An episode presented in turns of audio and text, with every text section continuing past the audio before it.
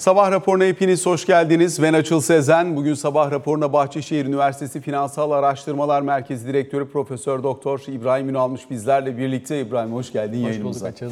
Önemli gelişmeler var. Bir taraftan içeride yeni bir para politikası kurulu e, teşkil edildi. Dolayısıyla bunun e, etkilerini piyasalarda izliyoruz, takip ediyoruz. Bir yandan makro ihtiyati önlemler, bir yandan mikro ihtiyati önlemlerle bir ekonomiyi soğutma, büyüyen kredi piyasasının biraz daha cari dengeyi negatif yönde etkileyen bacaklarını törpüleyebilme isteği arzusu dikkat çekiyor gibi görünüyor.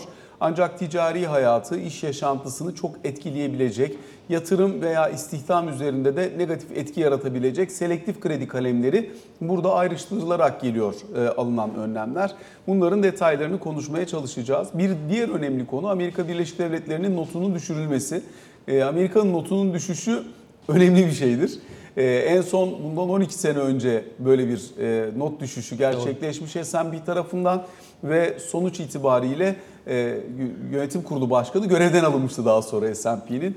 Ama e, bugün Fitch'in özellikle hem orta ve uzun vadeli Amerika'daki bütçe dengeleri hem hazinenin borçlanma projeksiyonu ve uzun vadede daha yüksek maliyetle borçlanma gereğinin ön plana çıkarıldığı gerekçelerle rasyoneli buraya dayandırılarak notunun düşürüldüğünü görüyoruz. Bu bayağı önemli ve üzerine konuşulmaya da değer. Dolayısıyla istersen biraz bunun üzerine değerlendirme yaparak başlayalım sonra Türkiye'ye geçeriz.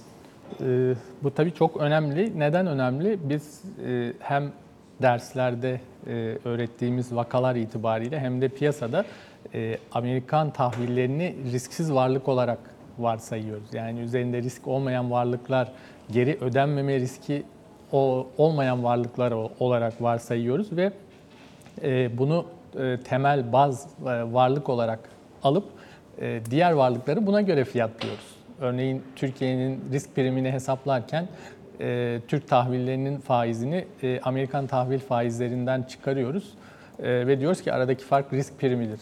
E, benzer e, vadelerdeki tahviller için yapıyoruz bunu. E, bundaki temel sebebimiz de Amerika'nın işte risksiz tahvil e, ihraç ediyor olması. Şimdi geldiğimiz noktada e, tabii e, 3A notunu kaybetmiş olması Amerikan tahvillerinin e, bahsettiğimiz anlamda risksiz e, varlık sınıfından aslında e, normalde çıkmış olduğunu gösteriyor. Bu pratikte tabii ki olmayacak ama yani pratikte yine risksiz varlık olarak e, e, bu tahviller değerlendirilecek ama e, kağıt üzerinde artık e, Amerikan tahvilleri o kadar da risksiz diyemeyiz. Tabii dediğin gibi bunun çeşitli sebepleri var. Özellikle e, bütçe açığının çok hızlı artıyor olması. 1973-2022 ortalaması var elimizde. E, milli gelir oranı 3.6'ymış bütçe açıklarının. 2022'de 5.2 olmuş, 2023'te 5.3, 2022 23 için 24 için de eksi 6.1 e, tahmin ediliyor bütçe açığı. Ve şu an %100'e yakın bir e, borç stoğunun milli geliri oranı %100'e yakın Amerika'da. 2053 e, projeksiyonu %200. Yani çok hızlı artacak bir Zaten borç 2025 e, itibariyle %118'e çıkacak, çıkacak. borç yani stoku Amerika e, Birleşik Hızlı bir artış var tabii. Yani Fitch şunu söylemiş çok pardon. Fitch şunu söylüyor. Yani 3A kredi notuna sahip ülkelerin ortalama borç bölü milli gelir oranları %39, %40 kabaca. Hı hı sizin %118'e çıkacak. Dolayısıyla çıkacak. bundan düşürüyorum diyor. Ee, üstüne üstlük yönetim açısından da yani borcun yönetimi açısından da e, risklere e, atıfta bulunmuş Fitch. Özellikle bu e, borç tavanının e, sürekli gündeme gelmesi ve piyasalara piyasalarda stres yaratıyor olması, Amerika'nın borç tavanı, borç limitine gelip sonra tekrar izin alınması malum gerekiyor. Burada siyasi partiler arasında bu bir aslında koz olarak kullanılıp piyasalar üzerinde stres yarattı defalarca. Bu borç tavanı limitinin de problem yarattığını ve e, borç yönetiminin aslında iyi yapılmadığını, e, bunun da kredi notundaki düşüşlerin sebeplerinden biri olduğunu Fitch belirtmiş. Tabii bütün bunları bir araya getirince bir de Fed'in sıkılaştırma e, dönemindeyiz. E, faizler artıyor. Artan faizlerle birlikte e, Fed'in e, Amerikan hazinesinin borç e, ödeme e, yükü giderek artıyor. Daha fazla faiz ödüyor. Bir yandan da FED tabii o e, elindeki tahvilleri yenisini almıyor. Vadesi gelen tahvilleri e, Reinvest etmiyor, ödemesini tekrar alıyor. yatırım yapmıyor. Aynen yeniden yatırım İtfa yapmıyor. ettiriyor. Dolayısıyla hep piyasanın üzerine binen bir yük e, bunlar. Piyasa bu e, açığı karşılamak zorunda. E, bu da tabii e, Fitch'in e, Fitch'i kaygılandıran sebeplerden bir tanesi olmuş. Piyasa etkisi üzerine konuşacak olursak mesela 2011 yılındaki not düşüşünden sonra S&P'nin not düşüşünden sonra e, piyasada özellikle hisse senedi piyasalarında risk algısında bozulma olmuş. Bir miktar satış gelmişti. Fakat aslında normal şartlar altında notu düşen ülkenin tahviline satış gelmesini beklersin. Ama Amerika'nın notu düştükten sonra daha güvenli liman diye Amerikan tahvillerine giriş olmuştu. Evet. E, muhtemelen yine benzer şeyler olacak. Yani dediğim gibi e, Amerika'nın şu an notunun düşüyor olması Amerikan tahvillerinin e, risksiz tahviller sınıfından çıkacağı anlamına gelmiyor. Yine e, orası bir güvenli liman olarak e, devam edecek önümüzdeki dönemde. Borsaya 2011'deki gibi bir satış gelir mi? Muhtemelen orada da çok önemli bir etkisi olmayacak diye düşünüyorum bugün için. Ya bir yandan mesela Amerikan hazinesinin önümüzdeki iki ay için borçlanma yaklaşık 730 milyar beklenirken 1 trilyonun üzerine Evet, çıkacak çıkacak. olması gibi harcamaları çok ciddi artıran hem Covid döneminden kalan çok ciddi bir yük var. Hem ekonomiyi dönüştürmeye çalışıyor Amerikan ekonomisi. Biden'ın açıkladığı destekleme ve dönüşüm paketleri var. Gelecek 2 yıl içerisinde trilyon yaklaşık 2 trilyon dolarlık bu döngü işin içerisine girecek. Dolayısıyla evet matbaa orada gerektiğinde para basabiliyor. E, fakat buradaki en temel e, problem hakikaten borç yükünün çok ciddi şekilde yükselmeye devam Artıyor ediyor olması. Evet. Doğru. Son bir not daha belki bütün bunlarla ilgili olarak tabii Amerika'da not düşüşü sonrasında ortaya çıkacak olan tablo e, diğer ülkelerdeki risk primini ne kadar etkileyecek? Başta senin söylediğin gibi hani uyarlama aşamasında daha yüksek riskli olan e, ülkelerde herhangi bir değişiklik olacak mı olmayacak mı? Biraz buna bakmak Tabii lazım. o biraz önce bahsettiğin hani e, daha önceki not düşüşünde e, güvenli limana geri dönen e, para aslında bir yerlerden çıkıyor haliyle. Genelde o da e, riski daha yüksek olan ülkelerden çıkış e, gözlemliyoruz biz bu dönemde. Bunlar gelişmekte olan e, ülkeler e, oluyor. E, Türkiye açısından bir risk yok çünkü e, yabancı Zaten yatırımcının. Yabancı yatırımcının toplam e, iç borç stoğumuz içerisindeki oranı en son baktığımda %0.7 idi. E, dolayısıyla bizim açımızdan çok e, riskli bir e, durum yaratacak bir haber değil. E, diğer gelişmekte olan ülkelerde de bence e, Robot geçmiş döneme göre olmasını bekler misin? e, orada da çok fazla etki olacağını zannetmiyorum. Yani bu daha önce gerçekleşti. Daha önce gerçekleştiği zaman bu tarihte bir ilkti haliyle ve e, onun etkisi daha katastrofik oldu. E, bence bu seferki etki o kadar Bir yüksek kriz olmayacak. dönemiydi yani. Evet, 2011 kriz dönemiydi. kriz dönemiydi. Çok hassas bir dönemdi. Avrupa bir Avrupa borç krizi devam ediyordu o sırada.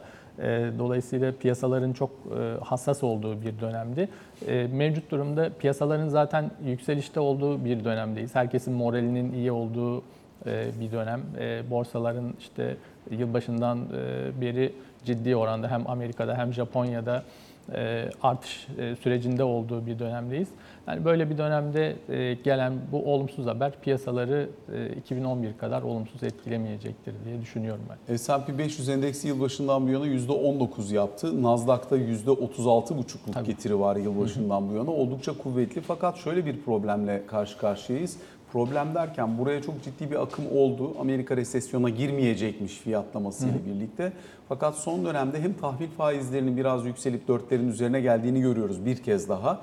Hem de Amerikan şirketlerinin geleceğe dönük temettü verimi beklentilerinin aşağı geldiğini gözlemliyoruz. O nedenle piyasada bir de görüş ayrılığı var. Yani bir taraf artık biraz realizasyon olması gerektiğini düşünerek yıl sonuna kadar daha zorlu bir piyasa bekliyor ki bunun içinde Morgan Stanley var, JP Morgan var, Goldman Sachs var. Fakat bazıları da buradaki rally'nin devamlı işte yıl sonunda mesela dün Oppenheimer'ın bir notu vardı. S&P 500 endeksinin 4900'lere kadar e, gideceğini öngörüyor. E, 4576 dünkü kapanış yani bir günlük hareketler mühim değil ama e, nette piyasada bir görüş farklılaşması da var. Yükselen faiz ve düşen temettü verimi burada biraz daha ortamı zorlu hale getirebilir mi? E, Tabii Fe- Fed'in e, faizleri getirdiği nokta aslında piyasaları e, ve şirketlerin bilançolarını yavaş yavaş e, giderek zorlamaya başladığı bir nokta haline geldi. Muhakkak önümüzdeki dönemde bir yavaşlama olacak. Fakat beklenen resesyon gelecek mi derseniz özellikle Amerikan ekonomisinin içinde bulunduğu o dönüşüm e, sebebiyle e, ben çok resesyonun e, ihtimalinin düşük olduğunu düşünüyorum. Yani buradaki değişimden bahsettiğimiz bir kamu harcamaları e, artıyor. Neden artıyor? Amerika'da bir yeşil e, ekonomiye dönüşüm e, projesi var. E, bunun dışında Çin'le olan ilişkilerin e, nispeten bozulması ve Amerikan ekonomisinin daha çok içe dönmesi nedeniyle yurt içi yatırımlarda özellikle imalat sanayi tarafında Amerika'da çok ciddi yatırımlar var. E, Burada e, işte yeni çip yatırımlarından tutun, teknoloji yatırımlarından e, bu e, artificial intelligence e, Yapay zeka tarafında, meselesi. yapay zeka tarafında e, ki gelişmeler aslında borsayı sürükleyen gelişmeler aslında bunlardı.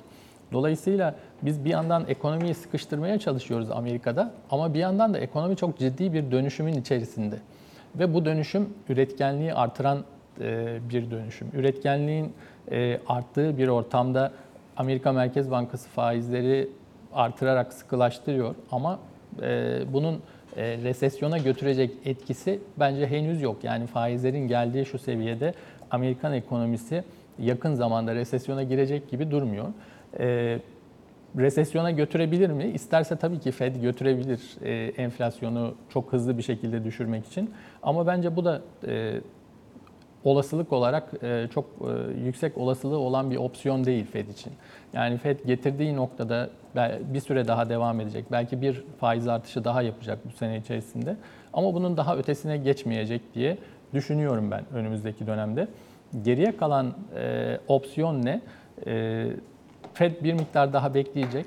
Eğer e, faizlerin e, artmayacağını e, e, daha fazla artırmayacağını düşünüyorsak ve enflasyon da yapışkan bir şekilde %2'ye doğru yakınsamıyorsa şimdi konuşulan e, e, ihtimallerden bir tanesi de Fed'in e, enflasyon hedefinin %2'nin üzerine çıkarılması.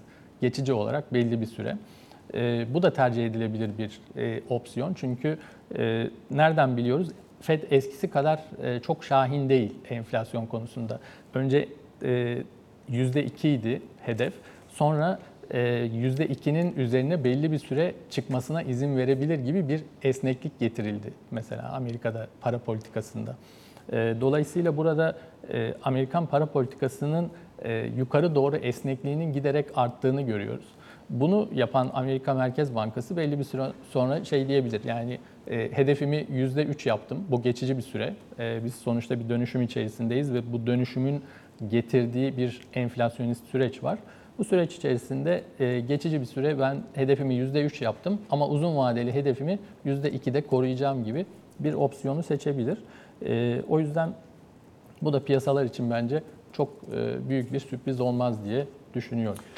Peki biraz bizim tarafa doğru dönelim istersen. Ee, yeni bir para politikası kurulu var. Yani dünyada olup bitenleri artı Türkiye'deki normalleşmeyi kapsayacak, kavrayacak. Dünyadaki ekonomi, iktisat ve para politikası yazınına paralel düşündüğünü bildiğimiz isimler var. Ee, bu yeni para politikası kurulunun içerisinde Merkez Bankası'nda. Alınan önlemlerin de e, sıkılaştırıcı, ekonomiyi soğutucu etkilerinin Evet. ön planda olduğunu görüyoruz. Yani öncelikle bir faiz artırımı ama piyasa beklentisinin altında. Fakat beraberinde çeşitli makro ve mikro ihtiyati düzenlemelerle mevduat faizlerinin bulunduğu seçim öncesindeki aşkın yerlerden Aşkın derken neye göre aşkın bilmiyorum ama 40'ların üzerindeki seviyelerden 30'lara doğru Gerilendi. gerilediği bir e, ortam var. E, Mevduat faizleri geriledi. Kredilerdeki uygulama talimatı da bankalara gönderildi nasıl yapılacağına dair. E, hani kredilerde de e, 1.4 katsayı kalkınca biraz daha yüksekten kredi vermek için bankalarda marj açıldı. Zaten etkisini de ticari kredilerde nispi bir toparlanma olarak görmeye başladık. evet. Yani kredi piyasasındaki işlevsizlik çok önemli bir problemdi. Bunun aşılması için en azından nispi bir e, hamle yapılmış olduğunu anlıyoruz. Fakat tabii bundan sonrasında ne gelecek? Yani isimler bu kadar iddialı olunca Merkez Bankası'nda beklenti de çok büyüdü. Dolayısıyla şimdi mesela ilk faiz toplantısından çıkacak olan karar piyasa açısından önemli olacak. Kullanılacak dil, açıklanacak metin ifadeler ve bundan sonrasında işaret edeceği yön de çok belirleyici olacak herhalde bu beklentilerin nereye yönlendirileceği konusunda. Ee, tabii kurulun işi zor. Ee, çünkü beklenti beklenti çıtası çok yukarı çıktı e, yeni atamalarla birlikte. Ee, burada tabii ekonomi yönetiminin e, kısa vadeli ve daha orta uzun vadeli hedefleri var. Ve kısa vadede özellikle cari açığın sürdürülebilirliği konusunda e, önemli adımlar atılıyor. Bir yandan cari açığın e, önümüzdeki dönemde daha makul seviyelere çekilmesi için iç talebi kısacak önlemler alınıyor ki biz bunu e, seninle yaptığımız programlarda son iki aydır söylüyoruz. Yani bir şekilde iç talebi bizim e, kısmamız lazım. Özellikle e, tüketim tarafındaki artış cari açığı yukarı doğru itiyor ve genelde cari açık milli gelirin %5,5-6'sına yaklaştığı zaman bizim için alarm zilleri çalıyor demektir. Buralara yaklaştığı zaman hep önlem alınmış geçtiğimiz e, 10-15 yıllık periyoda baktığımızda. Yine benzer önlemleri görüyoruz. Özellikle makro ihtiyati tedbirlerle e, tüketimi e, kısacak, özellikle cari açık üzerinde baskı yaratan tüketim kalemlerini e, kısacak e, kredi kanalı üzerinden çeşitli önlemler alınıyor.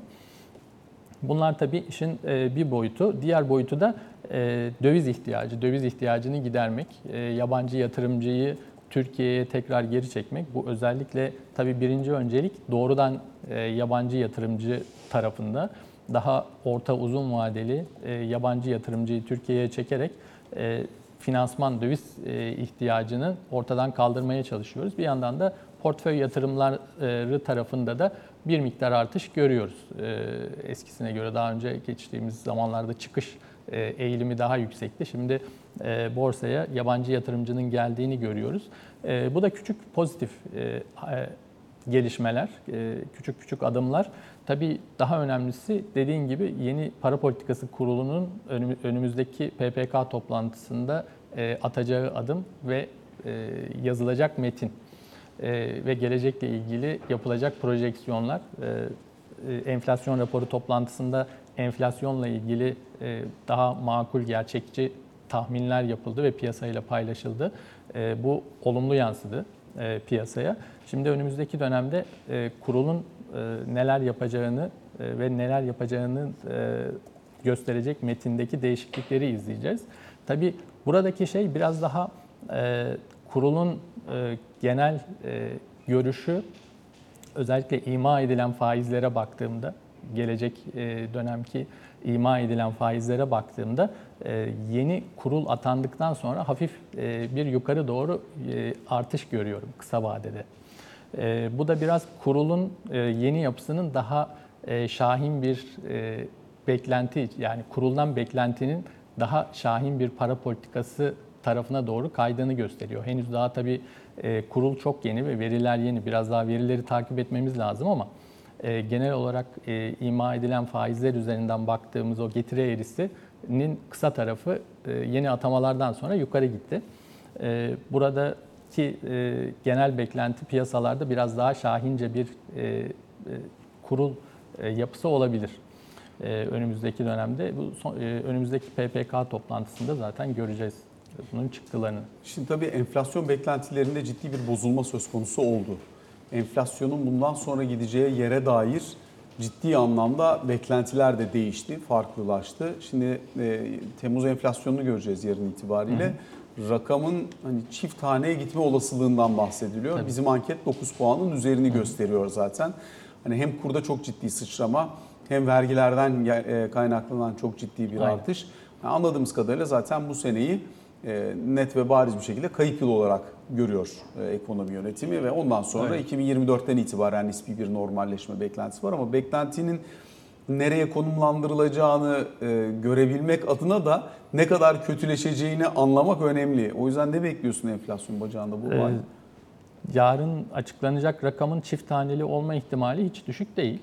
Ee, Yine baktığımız e, kredi kartları harcamaları üzerinden e, yaptığımız e, bazı hesaplamalar var.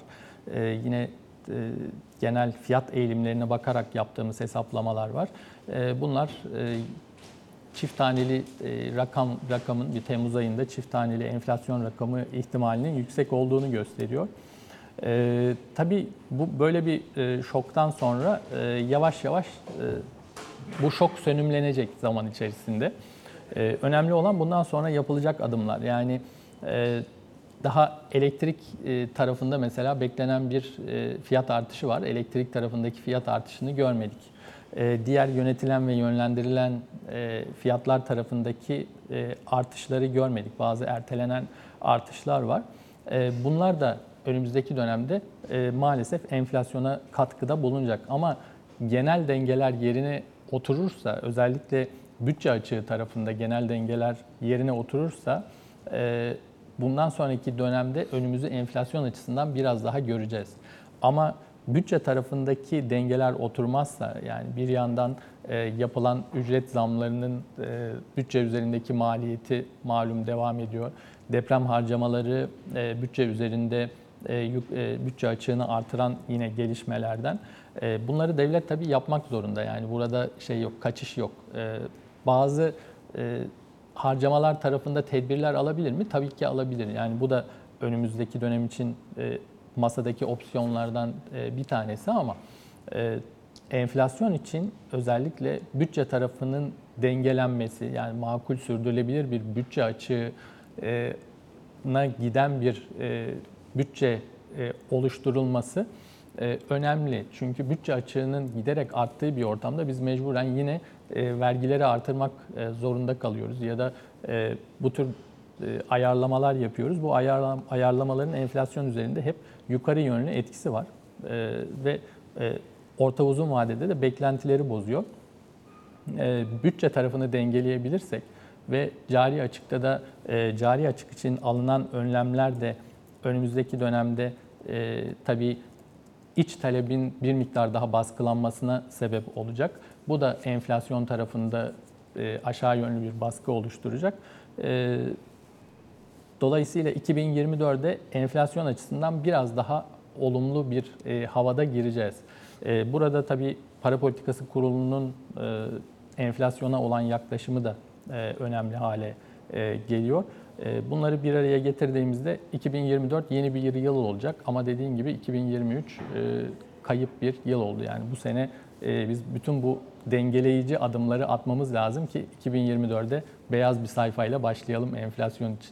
Şimdi büyüme bacağını da sorayım sana. Çünkü alınan önlemler var. Bir, dış etkenler çok belirleyici. İki, yükselen enflasyon var. Üç, dün PMI verisini gördük.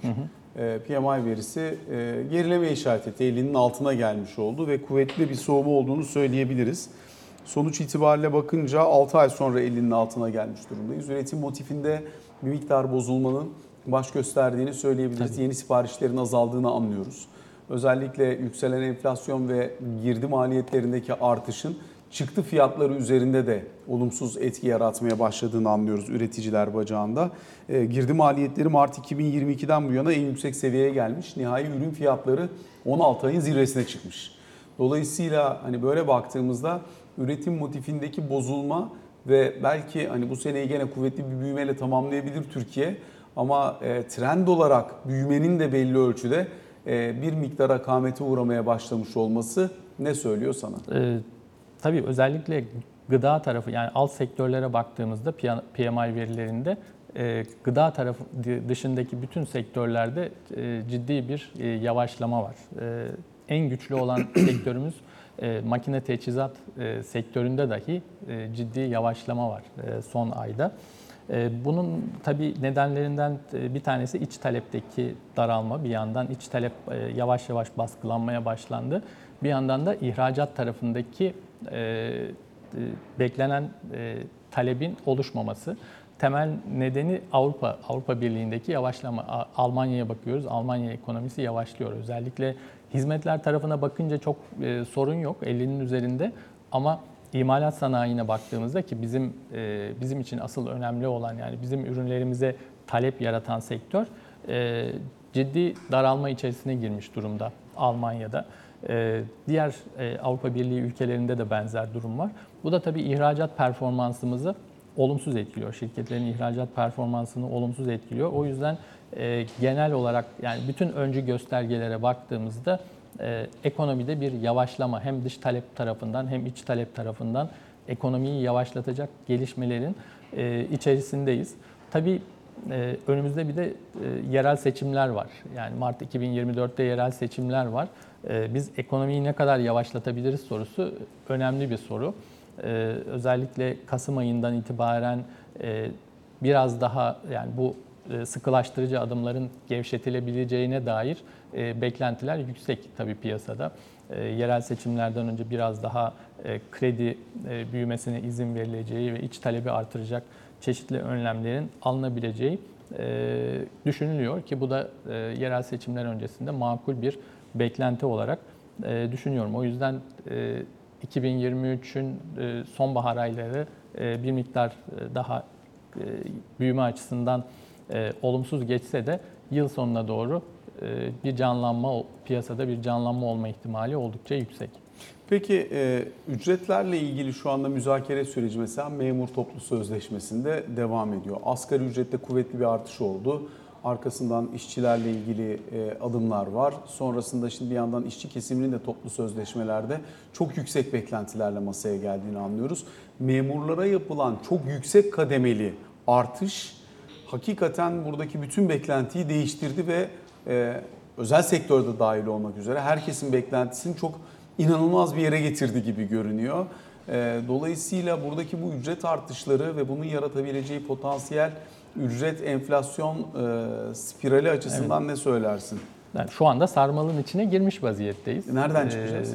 bunun bunun çıkış noktası beklentileri kırmak. Yani e, bu çok konuşup tartışılıyor. E, beklenti kanalı genelde e, enflasyon tartışmalarında çok fazla konuşulan, e, tartışılan bir kanal değil. Daha çok maliyet enflasyonu e, üzerinden tartışılıyor ama beklenti enflasyonu e, çok önemli. Çünkü e, bütün ücret ayarlamaları aslında e, yapılırken beklenen enflasyon üzerinden tartışmalar yürüyor.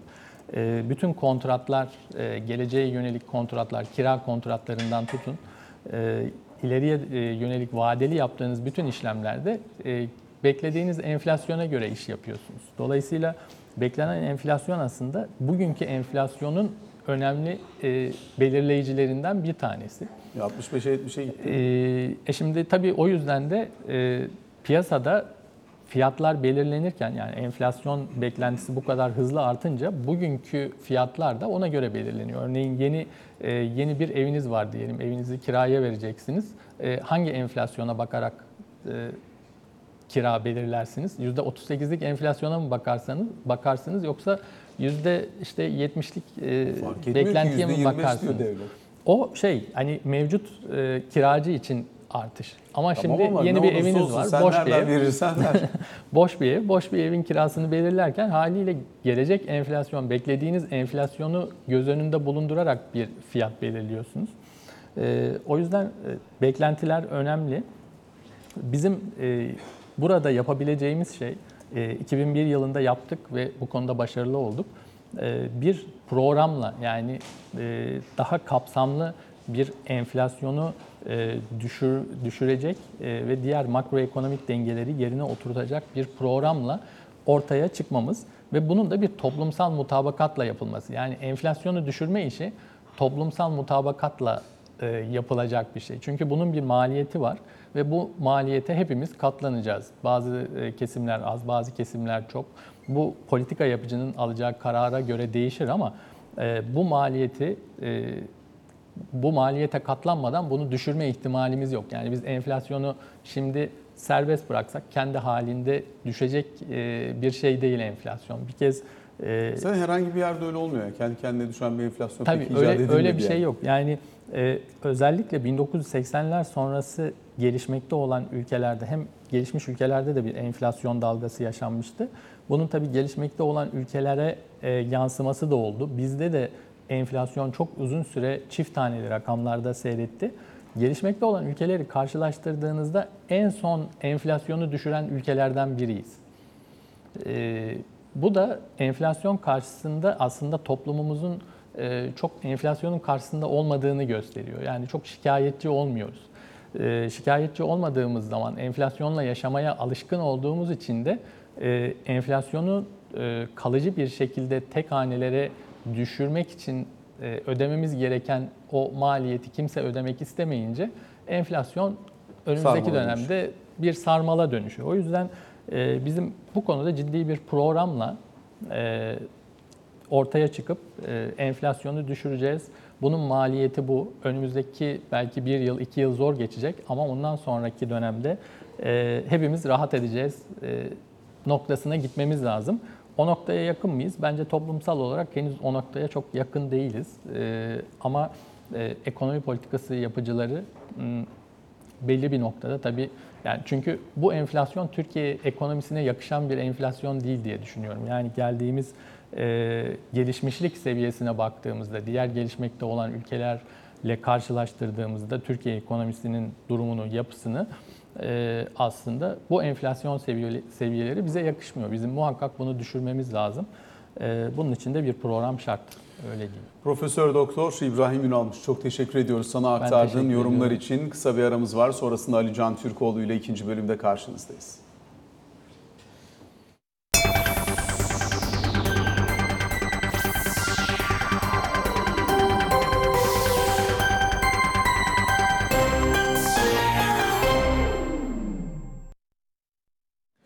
Sabah raporunun ikinci bölümünde Ali Can Türkoğlu ile birlikteyiz. Ali Can günaydın. Günaydın.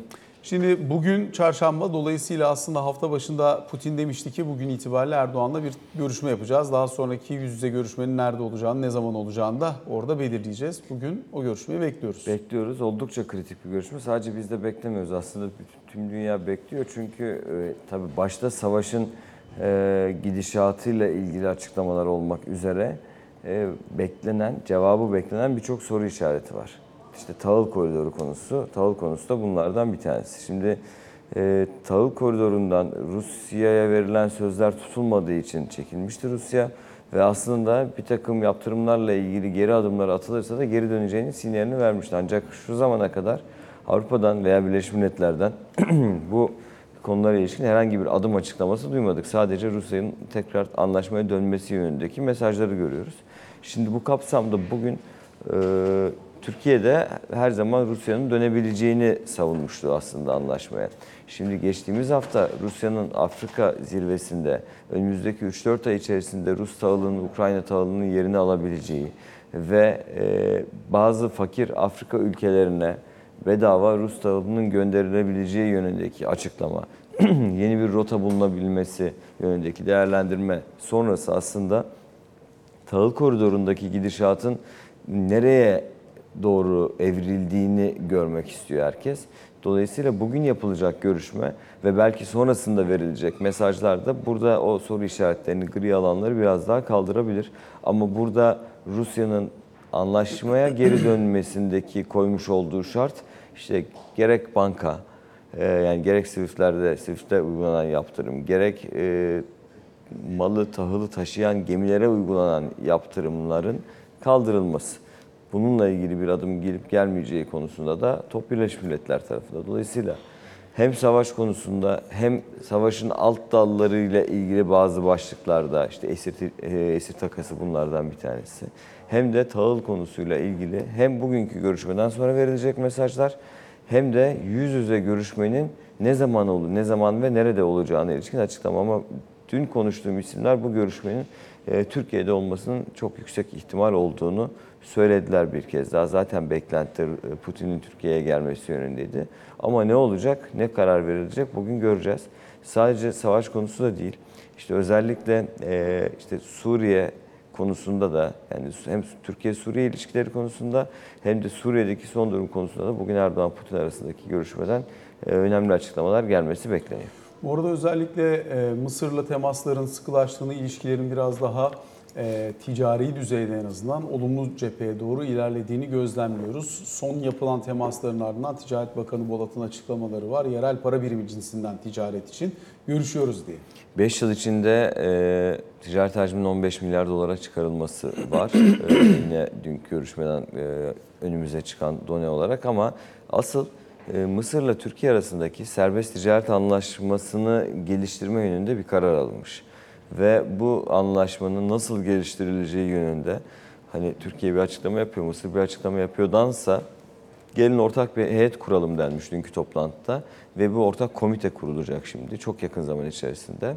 Ve bu ortak komitenin kurulmasıyla beraber de e, önce kurulacak sonra da çok kısa bir süre içerisinde Kahire'de bir toplantı gerçekleştirerek Türkiye-Mısır arasındaki serbest ticaret anlaşmasının geliştirilmesi gereken noktaları belirlenecek ve karara bağlanacak ve kamuoyuyla paylaşılacak. Dolayısıyla normalleşme sürecinde, Mısır'la normalleşme sürecinde daha öncesinde birçok bakanlığın kendi içinde teması olmuştu zaten. Başta Dışişleri Bakanlığı olmak üzere.